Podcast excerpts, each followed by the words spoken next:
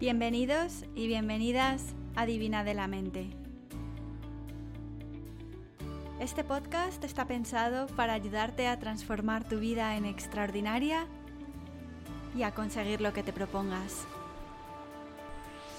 Episodio número 82.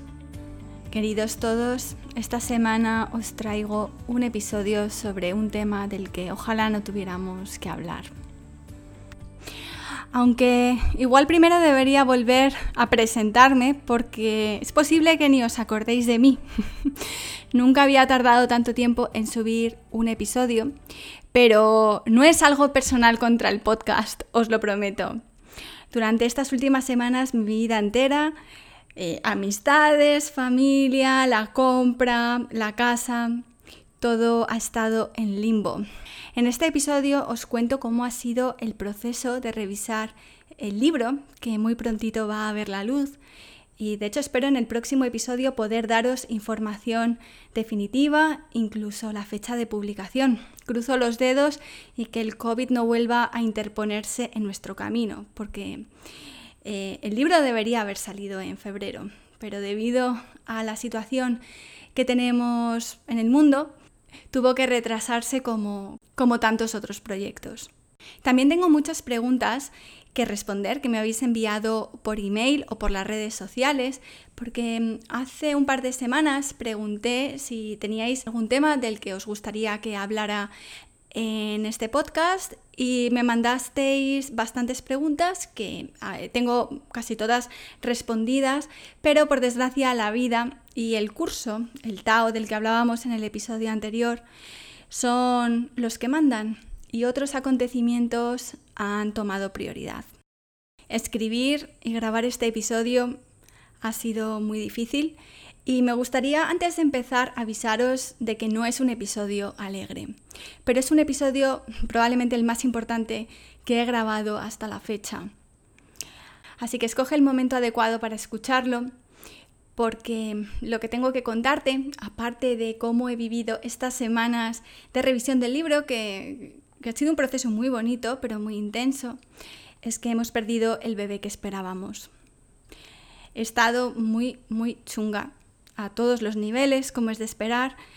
Pero bueno, poco a poco me voy encontrando mejor y creo que ahora mismo estoy en un momento donde puedo hablar de ello con serenidad o al menos sacar momentos a lo largo del día donde eh, encuentro paz en esta situación tan triste. No sabía muy bien al principio cómo encarar este episodio porque, bueno, sé que muchos de vosotros escucháis este podcast cuando salís a correr, eh, si las restricciones coronavíricas os lo permiten, claro, o cuando os vais a dormir. Y la verdad es que no quiero hacer un episodio lacrimógeno o deprimente. Eh, para eso ya he tenido estos días pasados, pero a la vez quiero contar las cosas como son, la realidad de la vida porque una vez más nos encontramos ante un tema como el de la infertilidad, que por desgracia todavía es tabú en la sociedad y que nos afecta a muchísimas mujeres y a muchas parejas. Creo que es el 30% de los embarazos los que no llegan a término. Y por supuesto que todos sabemos que es el concepto de aborto y que tiene que ser muy jodido y todo esto. Mm, yo creía que sabía pero ahora que lo he vivido no tenía ni repajolera idea de lo que era. Y ni siquiera cuando fui al hospital me explicaron qué es lo que podía esperar. Eso sí, me trataron muy bien, fui al hospital público que me corresponde en Brisbane y el personal fue un amor conmigo. Pero no sabía lo que se me venía encima. En mi opinión, igual que existe la economía sumergida, existe un trauma colectivo sumergido sobre estos temas de los que no se habla lo suficiente ni nos preparan para ello. Así que en esta misión que me he atribuido yo a mí sola conmigo misma de contar mis propias experiencias por si a alguien le sirven, creo que de esto también debo hablar. Pero no os preocupéis que voy a contaros también todo lo positivo que saco de esto, que aunque parezca imposible, Em, hay, muchos aspectos positivos de lo que he vivido. Y también os voy a contar qué es lo que estoy haciendo yo para continuar adelante, porque la vida sigue. Bueno, pues empecemos por cómo ha sido mi vida en estas últimas semanas desde que subí el episodio 81. Madre mía. bueno, mi vida, que no ha sido vida, porque he estado encerrada en la cueva de mi casa, en la única habitación que nos quedaba en pie o que no estaba abarrotada de trastos, y ahí he estado haciendo las últimas revisiones del libro. Desde que hablé por aquí la última vez, en Brisbane tuvimos un caso de coronavirus de la cepa británica y nuestra primera ministra del estado de Queensland decidió confinarnos a la ciudad entera y a los alrededores, como 3 millones de personas, todos metidos en casa desde ese mismo día para seguir los pasos del virus. Así es como se las gastan en Australia. Aunque me imagino que a lo mejor lo habéis visto también en la tele con el Open de Australia de tenis, donde hubo un caso de una limpiadora, un vigilante, no sé qué, se contagió y cancelaron todos los partidos hasta el siguiente aviso. Y esta es la situación que tenemos en el país aquí ahora mismo. En cuanto salta la liebre, nos encierran a todos ipso facto. Y si coincide que tenías un viaje programado de retorno desde una de estas zonas de contagio, desde Melbourne, por ejemplo, pues em, al llegar de regreso a Brisbane, te meten en un hotel de cuarentena que te pagas tú durante 15 días. Eso le ha pasado a la novia de mi cuñado, que fue a Sydney a ver a su familia cuando en principio todo estaba bien. Se produjo un pequeño foco de contagios y de regreso 15 días encerrada sin salir de la habitación, nada de hotelito de vacaciones, o sea, es, es encerramiento a calicanto. Bueno, eso en cuanto al tema pandemias. Y desde, desde las navidades he estado encerrada escribiendo el libro, como os he contado por aquí, y un poco también por las stories de Instagram. Y a ver, es que yo no sabía muy bien cómo iba a ser este, esta parte, esta etapa del libro, pero en mi caso, para poder llegar al plazo que me marcó la editorial, tuve que encerrarme por completo, aislarme y desaparecer no solamente del podcast, sino de todo aspecto de mi vida personal y familiar y social. Para que os hagáis una idea, yo terminé el manuscrito, mi primera versión del libro, en la fecha límite que tenía, que era el 1 de julio del año pasado.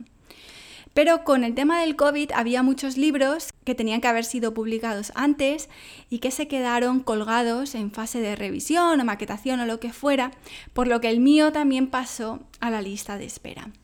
Entonces, hasta septiembre no tuve ninguna reunión con los editores y en esa reunión lo que me dieron fue un feedback verbal, una propuesta para organizar mejor y estructurar el libro de forma que esta masa de contenido tuviera una forma eh, que, que, captara la atención del lector mejor, que no fuera el diario de la abuela cebolleta de la abuela Ana. y me dieron un mes y pico para realizar eh, estos cambios, meter algunas cosas que me habían dicho que a lo mejor podía completar, suprimir otras que a lo mejor eran demasiado técnicas, porque bueno, esto es un libro mm, dirigido a todos los públicos, no es un libro técnico de yoga, ni de meditación, ni de coaching, pero contiene elementos de todo esto. Y quería que fuera práctico y asequible para cualquier persona que esté interesada en este mundo. Y mm, bueno, como lo hago aquí en el podcast. Entonces em, tuve que reorganizar algunas secciones para que fueran comprensibles para el público general. Y a eso dediqué el último trimestre del año. Y después de las navidades, por fin tuve de vuelta el manuscrito con correcciones sobre papel e ideas marcadas por las editoras. Tengo que confesaros que cuando empecé a leer esta versión del manuscrito corregida, me quedé un poco en shock porque, a ver, yo no sabía cómo, cómo iba el tema, pero el libro había quedado hiper mega reducido a una especie de esqueleto que a mí me parecía muy pobre, que le faltaba chicha. O sea, me gustaba la estructura, pero es como si me hubieran suprimido mm, un montón de cosas.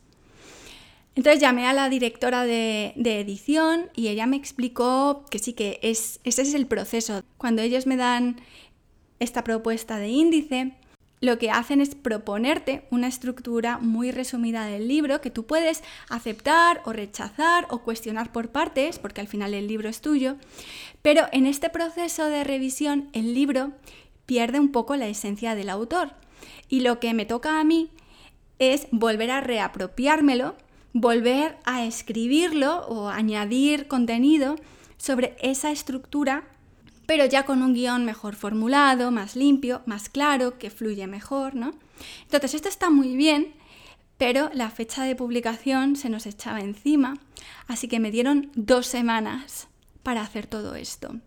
De aquí mi aislamiento absoluto. Después de estas dos semanas se lo envié a ellos con los cambios que yo también proponía ellos en cuatro o cinco días, porque son unas máquinas de la edición, volvieron a leerlo entero, a corregirlo, a decirme así sí, así no, tal y cual. Y me dieron otros 10 días para volver a pulirlo, refinarlo. O sea, es como un proceso de reconstrucción progresiva. Y ahora estamos ya en fase de la ultimísima revisión final donde lo que queda es arreglar puntos, comas, tildes. Estamos también decidiendo la maquetación de las páginas, la portada ya está decidida y cerrada y creo que el diseño va a ser muy bonito.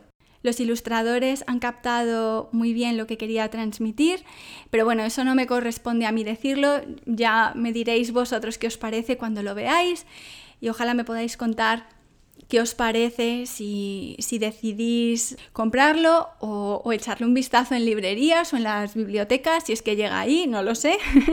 bueno, me lo tendréis que contar vosotros porque yo no lo veré. Bueno, creo que me mandarán alguna copia a Australia si es que llega. Está por ver. Durante esos días tuve mucho trabajo, estuve encerrada, pero aún así fueron días muy bonitos porque el proceso creativo es mágico. Aunque sea muchas horas sentada, estás navegando otros mundos, otras realidades, estás sumergida en, tus palabras, en, ese libro, ¿no? Y este mundo deja de existir. Y al menos para mí, em, estando embarazada, yo solo conseguía centrarme en una cosa a la vez, lo que creo que es una ventaja muy grande porque no tenía capacidad mental para pensar en amigos, la compra, la colada, el podcast, incluso las obras de la casa, nada. Mi marido me decía, ¿qué te parece si los azulejos del cuarto de baño los ponemos en vertical o en horizontal? Y yo como, mm, no sé ni de lo que me estás hablando. e-, eso no, no tiene cabida en mi cabeza ahora. Yo lo que sentía es como, como si tuviera el libro entero en la cabeza cogido con alfileres, con mis propios cambios y ediciones colgando de mi cabeza y utilizando toda la capacidad cerebral que tengo. Y tenía miedo de que si ponía la atención en otra cosa, el libro entero se me desmoronaría. Durante estos días seguí una rutina de vida muy básica me despertaba, empezaba a trabajar a las 6 con las sesiones de coaching que seguí realizando y después desayunaba a las 7 y media con mi marido y a las 8 o así ya estaba en el ordenador sumergida en este otro mundo o en el sofá releyendo y subrayando páginas hasta la hora de comer. Lo que sí hice religiosamente cada día fue echarme una siesta después de comer, con las piernas en alto y las manos sobre, sobre la tripa, hablando con mi huevito, y ahí me quedaba frita invariablemente. Y después, pues me tocaban otras tres o cuatro horas de trabajo, luego me iba al gimnasio a caminar en la cinta, cenaba y a la cama. No podía ni ver series o leer novelas por si acaso se me evaporaban las ideas, es que ni me apetecía. Así que ha sido un proceso de inmersión muy profundo, intenso, muy bonito y me encontraba bien, con energía y feliz. El jueves pasado, a eso de las 11 de la noche, terminé los casi los últimos cambios, los envié a la editorial y me sentí como si me quitara de encima un peso gigante. Este fin de pasado teníamos que terminar la mudanza de la casa pero decidí cogerme el viernes de vacaciones para descansar, para ir a la ciudad, comprarme algo de ropa nueva, porque yo he seguido cogiendo peso, los sujetadores, los pantalones los tenía eh, a reventar. Quedé a comer con una amiga, fui a buscar a mi marido al trabajo, tomamos un café juntos y hasta me compré un pintalabios nuevo porque me apetecía verme con otra cara. Y eso que, oye, como decía mi abuela, está mal que yo lo diga, hija, pero me veo muy guapa. Pues yo creo que las hormonas del embarazo me habían aguapado bastante. Y después de este día de descanso y descompresión, llegué a casa y cuando fui al cuarto de baño, sorpresa, había manchado muy ligeramente. Y ojo, aviso por si acaso estás embarazada, que manchar en sí mismo no es concluyente de nada. Muchas mujeres manchan durante todo el embarazo y tienen bebés perfectos y para otras es un indicio de que algo no va bien. Lo mejor es ir al médico, que te hagan una eco y te digan. Pero también sentía un ligero dolor abdominal, o mejor dicho, era mm, como una tirantez, sin más. Pero como teníamos por delante un fin de semana de jaleo, y aunque yo no iba a levantar peso ni nada, pero sí que iba a tener más actividad física de lo normal, le dije a mi marido que me quedaba más tranquila si íbamos al hospital y confirmaban que estaba todo bien. Total, que ese viernes por la tarde fuimos al hospital público que me corresponde y yo iba casi avergonzada porque era tan mínimo lo que notaba que me daba apuro dar trabajo a los médicos de urgencias un viernes, la verdad. Incluso al llegar allí estuve a punto de, largarme porque me preguntaban, eh, ¿cuánto estás sangrando? ¿Cuántas compresas por hora necesitas? Y yo, no, no, ¿sabes? Eh, nada de eso, es muy ligero, no necesito casi nada. Incluso mientras esperábamos turno para la eco, que fueron como tres horas lo que tardaron. Me hicieron un análisis de sangre muy rápido y me dijeron, pues sí que tienes hormonas del embarazo altas, lo que es buena señal, por lo que todo parecía bien y una exageración mía. Eh, y nada, ya me tocó el turno para la eco y os lo podéis imaginar. Mm, la médico estaba muy callada, no me decía nada ni me enseñaba nada. Y al terminar apagó el monitor y me dijo, por desgracia no hay latido parece ser que el corazón se paró en la semana 7. Esto es lo que se conoce como un aborto diferido o retenido, eh, corregidme si me equivoco, eh, donde el corazón del embrión se para, pero tu cuerpo no registra esa parada y sigue haciendo crecer la placenta, sigues, sigues teniendo síntomas de embarazo hasta que te confirman con, con una ecografía que que no, que no hay vida. Como os podéis imaginar, el mundo se me cayó a los pies, me quedé en shock, es que no podía ni llorar, era como si me hubiera congelado.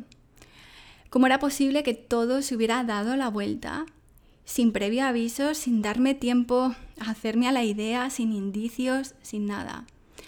No podía andar, me sentaron en una silla de ruedas, y me llevaron a una especie de mm, habitación individual. Las enfermeras muy cariñosas me prepararon una cama con mantas, me ofrecieron té, me venían a dar abrazos y a dar la mano. Y yo ahí pienso qué situación de privilegio tan grande tengo. Tenemos los que vivimos en países donde existe seguridad social pública, con profesionales buenos y cariñosos, porque hace un año tuve que ir, exactamente hace un año, tuve que ir a un hospital en Estados Unidos para una consulta de urgencias, precisamente porque tuve, bueno, un pequeño sangrado que luego fue un pólipo que me quitaron. Y según hacía el papeleo de ingreso, pasaba también por la sección financiera donde nos pedían los datos del seguro privado, tu cuenta corriente, por si acaso, y a mí eso me marcó, me pareció horrible, que en una situación ya preocupante, cuando vas a un hospital, eh, tener que pasar también por, por caja. En fin, bueno, estos son otros temas. Y bueno, pues em, después llegó el médico a hablar con nosotros y nos explicó qué es lo que podíamos hacer a continuación. Em, bueno, por información general, en estos casos, pues te pueden hacer un legrado con anestesia general, donde te limpian por dentro, o te pueden dar pastillas para acelerar el proceso de expulsión natural, o no hacer nada de momento y dejar que la y esperar a que la naturaleza siga su curso dentro de, dentro de un tiempo prudencial. Em, pero en esas horas que había pasado en el hospital había empezado a manchar un poco más, yo decidí no hacer nada, irme a casa, estaba destrozada y, y, ver si de forma natural terminaba de resolverse el aborto. No sé ni cómo llegamos a casa, no recuerdo nada del viaje en coche, no sé si lloraba o no, me metí en la cama y cuando al día siguiente me desperté caí en la cuenta de lo que estaba pasando y bueno, pues me derrumbé. Eh, como es esperar. Ya me empezaba a doler bastante la tripa, mm, pero todavía podía moverme de la cama. Y mientras Jeff, el pobre, hacía todo lo que teníamos que hacer en la casa, es que a mí, claro, me importaba tres mierdas lo que hubiera que hacer. Solo sé que ayer, cuando pude levantarme y empezar a moverme y me enseñó la casa, digo, ¿cómo es posible que esté entera recogida? Eh, Parece que por aquí ha pasado Mary Poppins. Ni idea de cómo ni cuándo lo había hecho. Es otro privilegio el pasar por esto estando acompañada y ojalá tengo que deciros que echaba de menos infinitamente a mi madre y a mi hermana en esos momentos, pero em, estoy increíblemente agradecida y y enamorada de mi marido por hacer lo que hizo por mí y en esos momentos. No sé ni de dónde sacó las fuerzas, pero bueno. Bueno, el caso es que en, en, el hospital me habían dicho que el proceso de aborto se produciría con suerte de forma natural, sentiría dolores de regla fuertes y un sangrado abundante. Yo solo os digo que, y una mierda, eso no eran dolores de regla. Yo no sufro endometriosis y con la regla puedo andar, incluso trabajar, hacer deporte.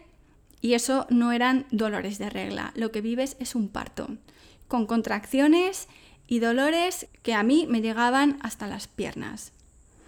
No he pasado por un dolor tan grande en mi vida. Em, en mi caso, el parto duró unas 36 horas hasta que se produjo la expulsión final y mi huevito está enterrado debajo de mi árbol preferido de la casa.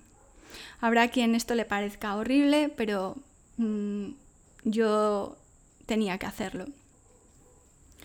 También sigo absolutamente fascinada por la inteligencia de la naturaleza, que sabe, que sabe cuando algo no es viable y finaliza su proceso sola.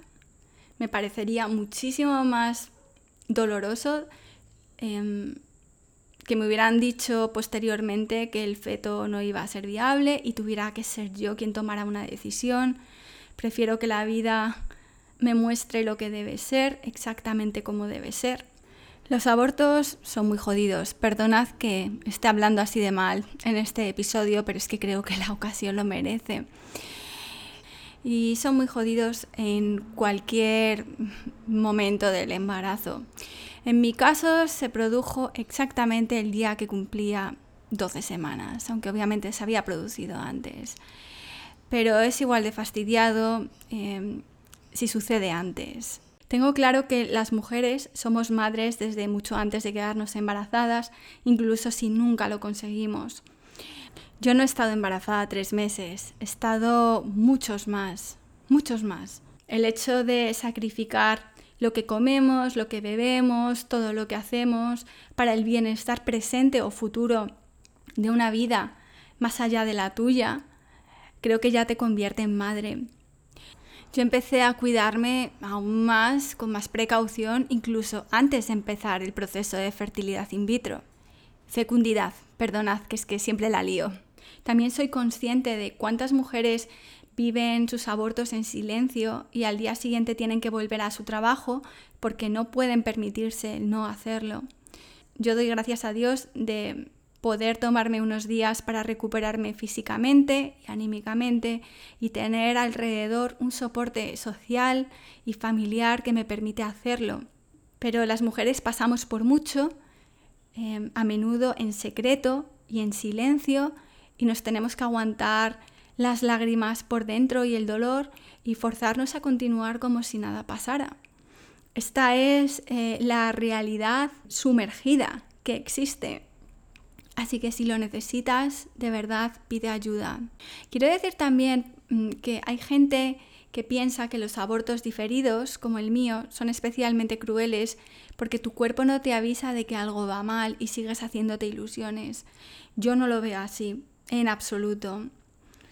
Yo he vivido estas 12 semanas muy feliz, donde me he sentido acompañada por mi huevito y saber que mi cuerpo ha continuado arropándole y cuidando de él eh, mm, me hace sentir aún más respeto por mi cuerpo. Y si el aborto se hubiera producido antes, pues mirad, no sé si hubiera conseguido caminar hacia adelante, terminar el libro, y ya sé que es secundario, que es cero importante en comparación a una vida, pero soy consciente que detrás de este libro también hay un equipo muy grande de personas que viven de ello, que comen de ello, trabajando cada día eh, muy duro, es un trabajo muy duro y muy largo. Y, bueno, pues yo pensaba también en mis editoras, en Alba y en Laura y todo el trabajazo que se han pegado, em, lo cariñosas y, buenas eh, que son, todo el equipo de diseñadores gráficos, ilustradores, maquetadores, en fin, relaciones públicas, todo lo que hay detrás de un libro, ¿no? Así que bueno, em, pues gracias a, la vida por haberme dejado estas semanas para finalizar la parte que me corresponde hacer a mí. Y ahora sí puedo dedicar un tiempo para recuperarme sin prisas, sanarme, cuidar de mí y es lo que pienso hacer. Antes tenía una fecha límite para todo el trabajo por delante, que era agosto. Tenía que dejarlo cerrado y listo para entonces pero, pero ahora ya no, tengo, ya no tengo esa prisa, tengo por delante un horizonte, eh, bueno, de momento ilimitado por delante. Y soy consciente de que ahora necesito un periodo de readaptación a esta nueva situación. Todavía, em, digamos que el, aborto no sé si ha finalizado o no. Esta semana tengo que volver al hospital para que me hagan pruebas y, confirmar que no quedan restos dentro que se puedan infectar y en ese caso me tendrían que hacer un legrado, que bueno, tampoco es gran cosa, pero es una, es una operación. Y con estas noticias lo que antes eran prioridades ya no lo son y viceversa. Ahora también puedo hacer cosas que en mi situación anterior de embarazada no podía. Y puedo hablar de esto con serenidad hoy gracias a todo lo que vengo haciendo desde hace años, de todos estos años pasados practicando mm, a diario meditación, yoga, leyendo, por ejemplo, sobre el Tao, ¿no? que, que el curso de la vida que es tan apropiado para mí en estos momentos. El sentir cada instante y vivirlo y disfrutarlo, pero sin apegarte demasiado a ningún resultado concreto pues todo eso ayuda. El dolor no te lo quita nadie, pero el dolor siempre es pasajero. Y puede durar un día o siete o treinta días, pero se pasa. Tu cuerpo está diseñado para, para tratarlo, para apaciguarlo. Y es la mente siempre la que crea el sufrimiento adicional, como he hablado en este podcast muchas otras veces. Pero a la vez tu mente es entrenable y y, puedes ver las situaciones como desees. Yo os digo, no siento que haya perdido nada. Eh, han sido 12 semanas que no cambiaría por nada. He visto la transformación increíble en mi cuerpo, cómo desde el comienzo se preparaba y sabía lo que tenía que hacer. Mm, tengo encima varios kilos de recuerdo que no me molestan en absoluto. Me parece fascinante que mi cuerpo supiera eh, no, no lo que necesitaba en, este momento, sino crear una despensa para la lactancia. no sé, que tu cuerpo sepa lo que va a venir nueve meses después. Es alucinante. Y me vuelve a demostrar em, el milagro que, somos y, el diseño que, tenemos dentro, en, en nuestras células, en el ADN. Y desde mi sistema de creencias, pues ya no tengo un huevito conmigo, pero tengo otro ser, un alma, un angelito que me acompaña. A partir de ahora, para siempre.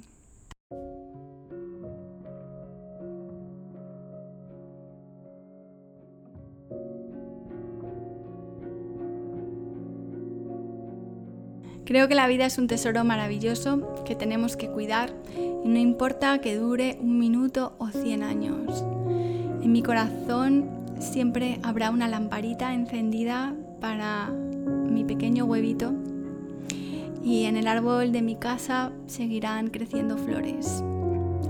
Así que os mando un abrazo muy grande. Y si estás pasando por un proceso similar, pues aún más grande y más achuchado. Y el único favor que te pido es que si conoces a alguien a quien este episodio tú consideres que puede ayudarle, no dudes en compartirlo. Un abrazo muy grande y espero para el próximo episodio traeros otro tipo de noticias. Hasta muy pronto.